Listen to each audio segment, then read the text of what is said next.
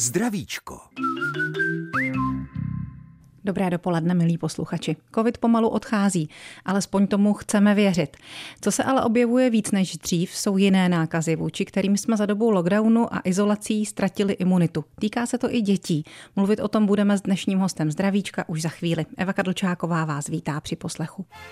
Ještě jednou hezké dopoledne. Je právě 9 hodin a 8 minut zrovna v tuhle chvíli. V našem vysílání, vysílání Zdravíčka, vítám doktora Daniela Dražana, eh, Jindřichohradeckého pediatra. Dobrý den. Dobré ráno.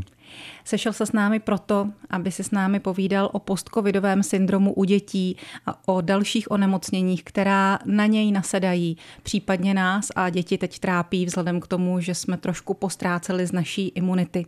Myslíte si, pane doktore, i vy, že covid je za námi, nebo byste byl radši opatrný? No, já si to určitě nemyslím. Já myslím, že většina lidí si nemyslí, že COVID by byl za námi. Já doufám, že to nejhorší z COVIDu je za námi, ale uh, bohužel COVID určitě tady s náma zůstane minimálně řadu dalších let a možná na uh, doby, které nedokážeme před, uh, předvídat. Takže určitě není, není epidemie pryč a bude se pravděpodobně, teď to vypadá, že se bude vracet sezóně, protože ty předchozí sezóny se velmi Eh, byly velmi podobné v té období, kdy jsme měli vlny, byly podobné a teď zase jsme na, eh, vlastně na spodině té vlny, nebo nemáme v podstatě, nebo jde to velmi výrazně dolů, ale eh, to, že by se už nevrátila další vlna, je v současné době jako velmi nepravděpodobné, protože víme, že ani postinfekční imunita, ani postvakcinační imunita nás nechrání natrvalo. Hmm. Jsme teď možná spíš na takové vlně optimismu, eh, na stejné, na jaké jsme byli ta předchozí dvě léta.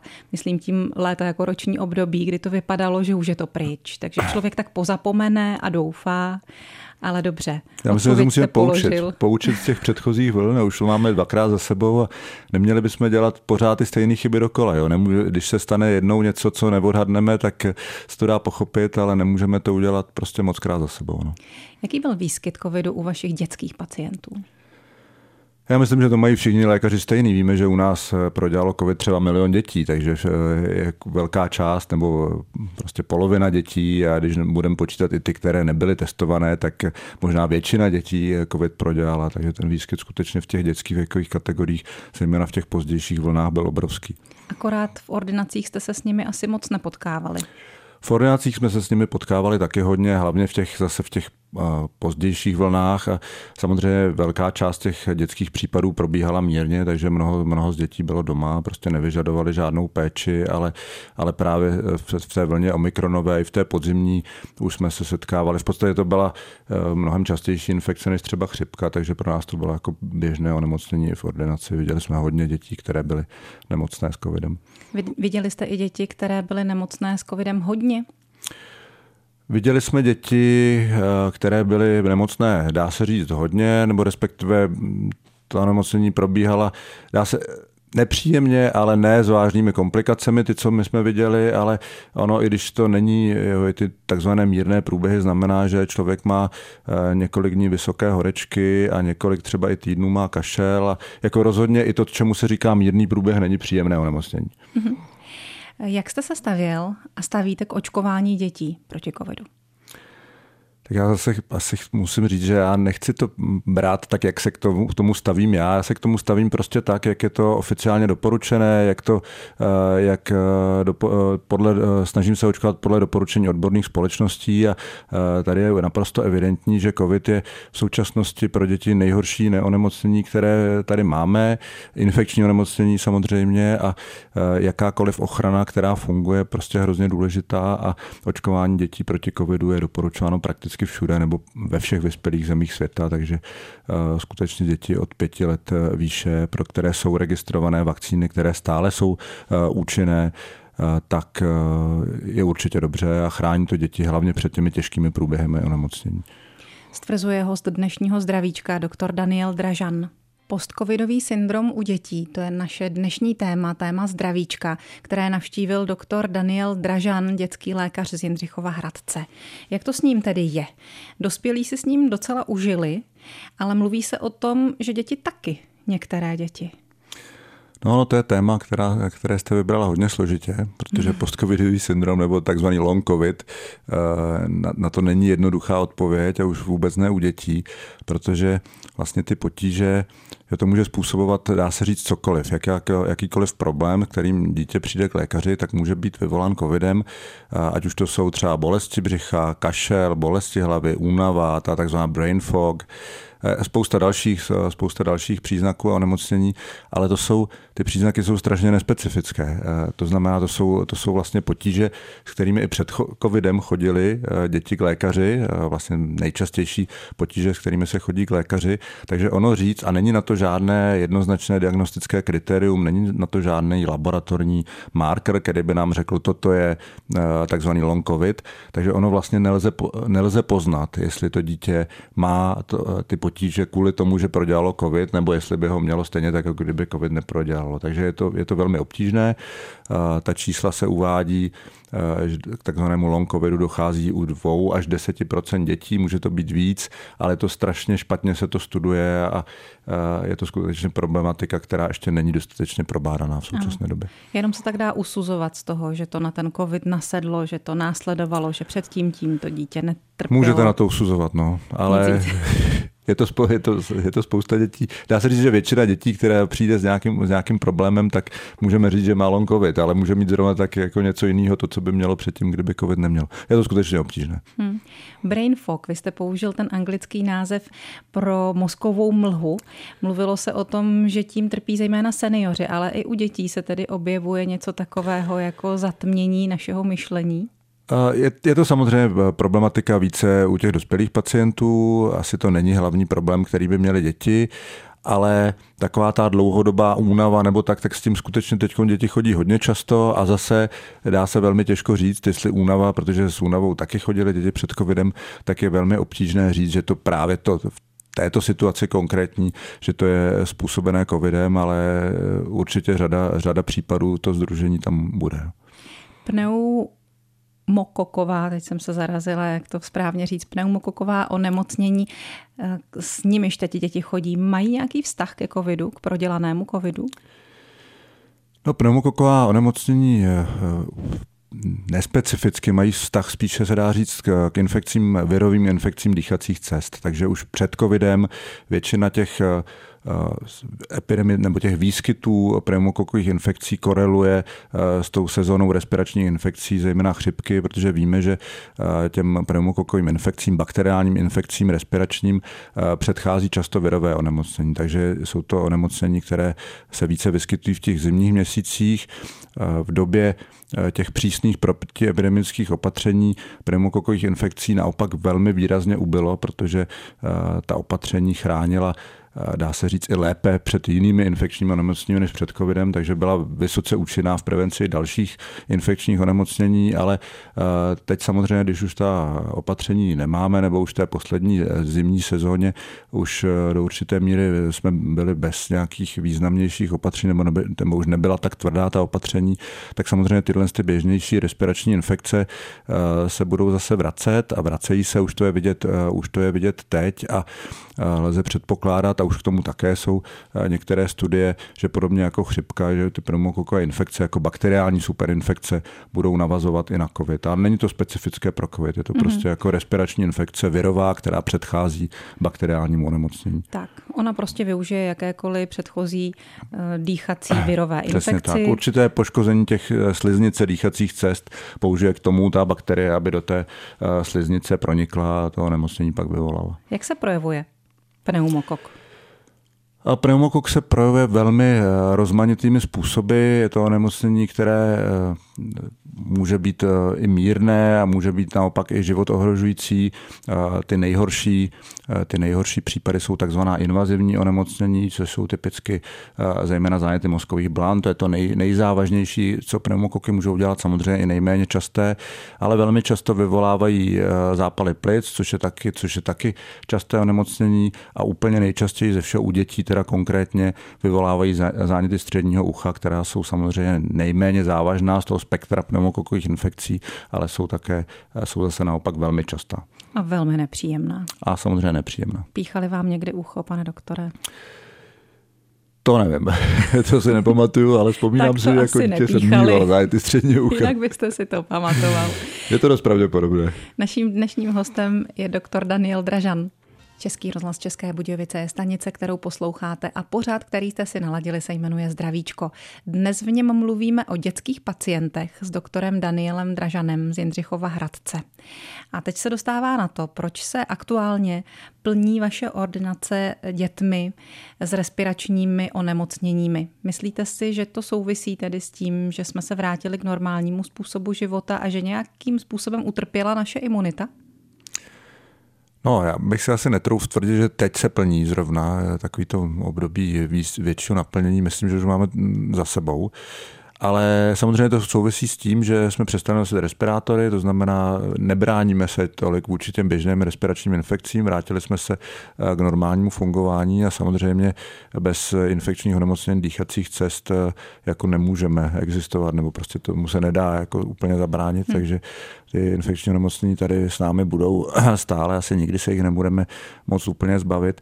My jsme teda měli plnější ordinace v, sou, v posledních asi týdnech spíš s onemocněními zažívacího traktu. Hodně byly průjmová onemocnění se zvracením a tak toho teď bylo eh, větší množství, ale tam zase asi není úplně prevencí. Ta, ty roušky asi nejsou tak účinné v té prevenci, takže to asi úplně nesouvisí s tím. Tam se to nepřenáší dýchacími cestami? To se nepřenáší dýchacími cestami, přesně tak. Mm-hmm, mm-hmm. Um, I dospělí si s tím zažili v poslední hmm, době. Teď toho bylo hodně, no, skutečně.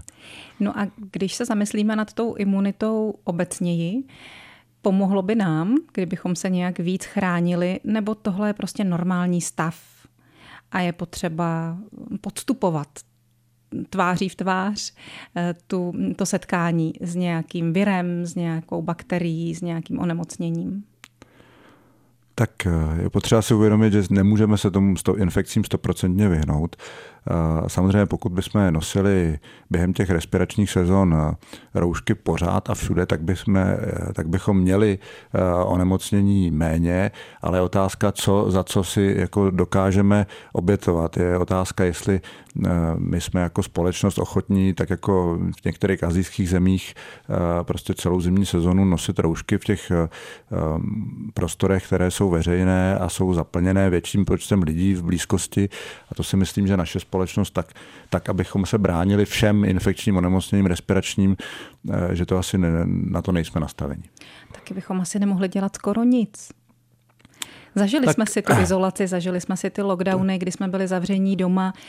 To samozřejmě ty lockdowny jsou v současné době nepřijatelné, eh, zatím to drží jenom Čína a ta už je v tomhle směru jako celým světem eh, v podstatě odsouzena k tomu, že to není správný, správný směr, tak to, to, tak to určitě nemůže být, že bychom nedělali nic a že bychom měli uh, mít tvrdé lockdowny a zase to bude záviset na vývoji epidemie a všichni doufají, že uh, k žádným lockdownům už nikdy nedojde a pravděpodobně skutečně nedojde, nebo já se domnívám, že nikdy nedojde. Spíš jde o ty uh, měkčí prostředky ochrany před infekcemi, ne, ne ta, to fyzické distancování, ale ochrana dýchacích cest, která je méně Eh, ekonomicky náročná, méně společnost zatěžující a je velmi účinná v prevenci eh, řady infekčních onemocnění, ale já si myslím, že i tady je to pro společnost těžko, eh, těžko únosné a samozřejmě to pak závisí na té intenzitě epidemie a jak, jak, jak se dál COVID bude vyvíjet. Samozřejmě toto by pomohlo i u chřipkových epidemí a chrání to před přenosem pneumokokových infekcí, ale na to, myslím, naše společnost nastavena není. Co byste poradil rodičům dětí, kteří je vodí k vám do ordinace? Jaké poučení si vzít z té covidové pandemie? Já myslím, že největší poučení eh, pro všechny a nejen pro děti je respektovat ta odborná doporučení, doporučení odborných společností a případně i nařízení, protože skutečně a každý, každá země to zvládala jinak a zvládala to jiným způsobem, některé lépe, některé hůře a asi se nedá říct, že, že tohle to bylo nejlepší a tohle bylo nejhorší, něco víc stojí, něco je se méně účinné, ale prostě respektovat, snažit se být compliantní, respektovat doporučení, zejména ta odborná doporučení a a, a to, pak, to pak chrání celou společnost a, a je to hrozně důležité. A to platí pro všechny složky, vlastně jako zdraví, zdraví pokud budeme respektovat to, co je v medicíně platné, tak eh, máme šanci prostě být zdraví a netrpět zbytečnými onemocněními, které, které nás užují, ať už to jsou infekční nebo i neinfekční onemocnění. Vzpomínám si na to, jak jste tady jednou v našem vysílání říkal, že každé onemocnění, které prožijeme, je zbytečné, že, že pro to tělo zatěžující a že je lepší ho nepodstoupit. Tak ono se to takhle úplně říct, každé takzvaně preventabilní onemocnění. Jsou onemocnění, které, kterým můžeme nějakým způsobem předcházet eh, a pokud to lze, tak samozřejmě dobré tomu předcházet eh, a jsou onemocnění, kterým prostě se nemůžeme vyhnout a nic si nemůžeme a bohužel prostě musíme čekat na náhodu, jestli zrovna nás toto nemocní potká nebo nepotká, ale eh, prostě nemusíme se zabít v autě, protože máme pás, nemusíme mít pneumokokovou meningitidu, protože máme vakcíny, eh, nemusíme mít infarkt ve 40, protože prostě nemusíme kouřit. To je řada eh, onemocnění, které jsou takzvaně preventabilní, což znamená, že známe faktory, které můžeme ovlivnit, kterými toto onemocnění můžeme ovlivnit a pokud je budeme správně ovlivňovat, tak máme mnohem menší pravděpodobnost toto onemocnění získat. A zbytečně nezatížit náš organismus. A zbytečně nebýt nemocný a nekončit v nejhorším případě tragicky říká doktor Dražan, který je hostem dnešního zdravíčka. Máte možnost se ho také ptát, když využijete telefonní linku 22 155 44 11 anebo naši e-mailovou adresu zdravicko zavináč cb.rozhlas.cz. Ještě jednou 22 155 44 11 anebo zdravicko zavináč cb.rozhlas.cz. Český rozhlas České Budějovice s vámi, pořad zdravíčko také. Doktor Daniel Dražan je naším hostem stále ještě s námi ve studiu, takže připomínám, že máte pořád možnost mu volat, chcete-li, na číslo 22 155 44 11 a nebo napsat na adresu zdravicko-cb.rozhlas.cz svůj dotaz k pediatrii. My jsme tady už zmiňovali mnohé, ale to, co teď přijde na řadu, vám asi neudělá radost, ale nedělá to radost ani rodičům a prarodičům a možná někteří se s tím trápí a bojí se toho. Zdánlivě nemáme covid, ale za to máme opičí neštovice. No tak já bych asi měl předeslat, že nejsem specialista na opiční neštovice, že jsem pediatr a pravděpodobně jen velmi eh, málo lidí v České republice se dohloubky věnuje problematice opičích neštovic a, a převážná většina eh, lékařů toto onemocnění nikdy neviděla a já se domnívám, že většina ho ani nikdy neuvidí. A určitě bych eh, neměl za sebe, bych neměl obavy, že z opečí neštovice stane další covid a skutečně pro nás v této chvíli problém, problém covidu je neporovnatelně větší problém než, než problém opečí neštovic a tím nechci opečí neštovice nějak bagatelizovat. Samozřejmě je to problém, kterým se odborníci musí zabývat, ale pro, tu, pro to veřejné zdraví skutečně v současné době hrozba covidu je neporovnatelně stále vyšší, i když jsme teď před tím létem a doufáme, že všichni, že to to bude v pohodě zase. Mm-hmm. Přesto se vás zeptám na pár věcí, které asi zajímají mnohé a rádi bychom je o těch opičích neštovicích věděli. A to třeba říká se, že oni mají právě poměrně mírný průběh, že ty děti nějak zvláště nepotrápí, ale ty uh, puchýře, které vydáme v televizních záběrech a jinde, ty vypadají strašlivě. Vyléčí se z nich ta uh, osoba? Tak my o těch dětech eh, toho moc nevíme, protože v té současné eh, nezvyklé epidemii, která postihla, opiční neštovice nejsou onemocnění eh, nové, to je onemocnění, které se desítky let vyskytuje v Africe, kde, kde dochází k stovkám případů, takže tam to není tak úplně jako vzácné, i když v tom počtu lidí samozřejmě i to, toto onemocnění není časté, tak nové je to pro ten vlastně vyspělý západní svět, současnost, kdy už máme tady stovky případů v Evropě a v Severní Americe, ale většina těch případů je v dospělých částech, nebo já nevím o žádném dítěti, u kterého by to bylo.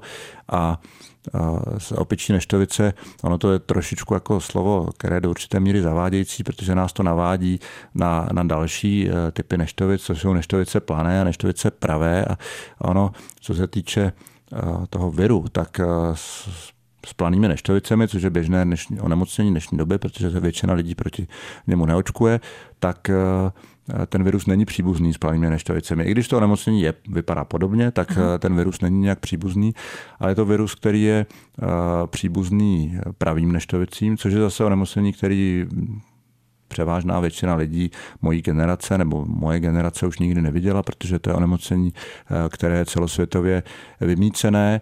A i když ta, ty opiční neštovice klinicky jsou podobné oběma těmto onemocněním, tak co se týče eh, závažnosti, tak eh, je to samozřejmě závažnější než plané neštovice, kde riziko umrtí sice také existuje, ale je vel, velmi nízké a ty závažné komplikace jsou zácné, tak tady ta smrtnost Afriky podle toho, který kmen, no, jsou dva, vlastně dva typy toho viru, tak e, ta, e, u jednoho je smrtnost ta, který se vyskytuje e, v těch vyspělých zemích je 1%, ale 1% smrtnosti je právě v té Africe, takže tady zatím z těch stovek případů ještě, pokud vím, a to se můžu plíst, ale myslím, že to tak je, že nedošlo k žádnému úmrtí, takže ta smrtnost je velmi nízká, kdežto u pravých neštovic příbuzného viru, který je vymícen, tak smrtnost byla někde 20-30%, no, takže, takže každý třetí, kdo to nemocný získal, tak, tak zemřel. Takže to je nesrovnatelně mírnější onemocnění než pravé neštovice, ale je to závažnější onemocnění než plané neštovice. Ale zase se vrátím podobně jako u toho covidu. Pro nás v současné době je horší onemocnění plané neštovice, protože v počtu desítek tisíc případů ročně prostě těch komplikací mnohem víc je u planých neštovic, protože opičí neštovic tady máme několik, několik jednotek, kdežto planých neštovic tady máme několik desítek tisíc. Máme tady spousty. Říkal jste, je možné proti nim nechat děti očkovat, ne každý rodič dítě očkovat proti planým neštovicím nechá. Je to tak?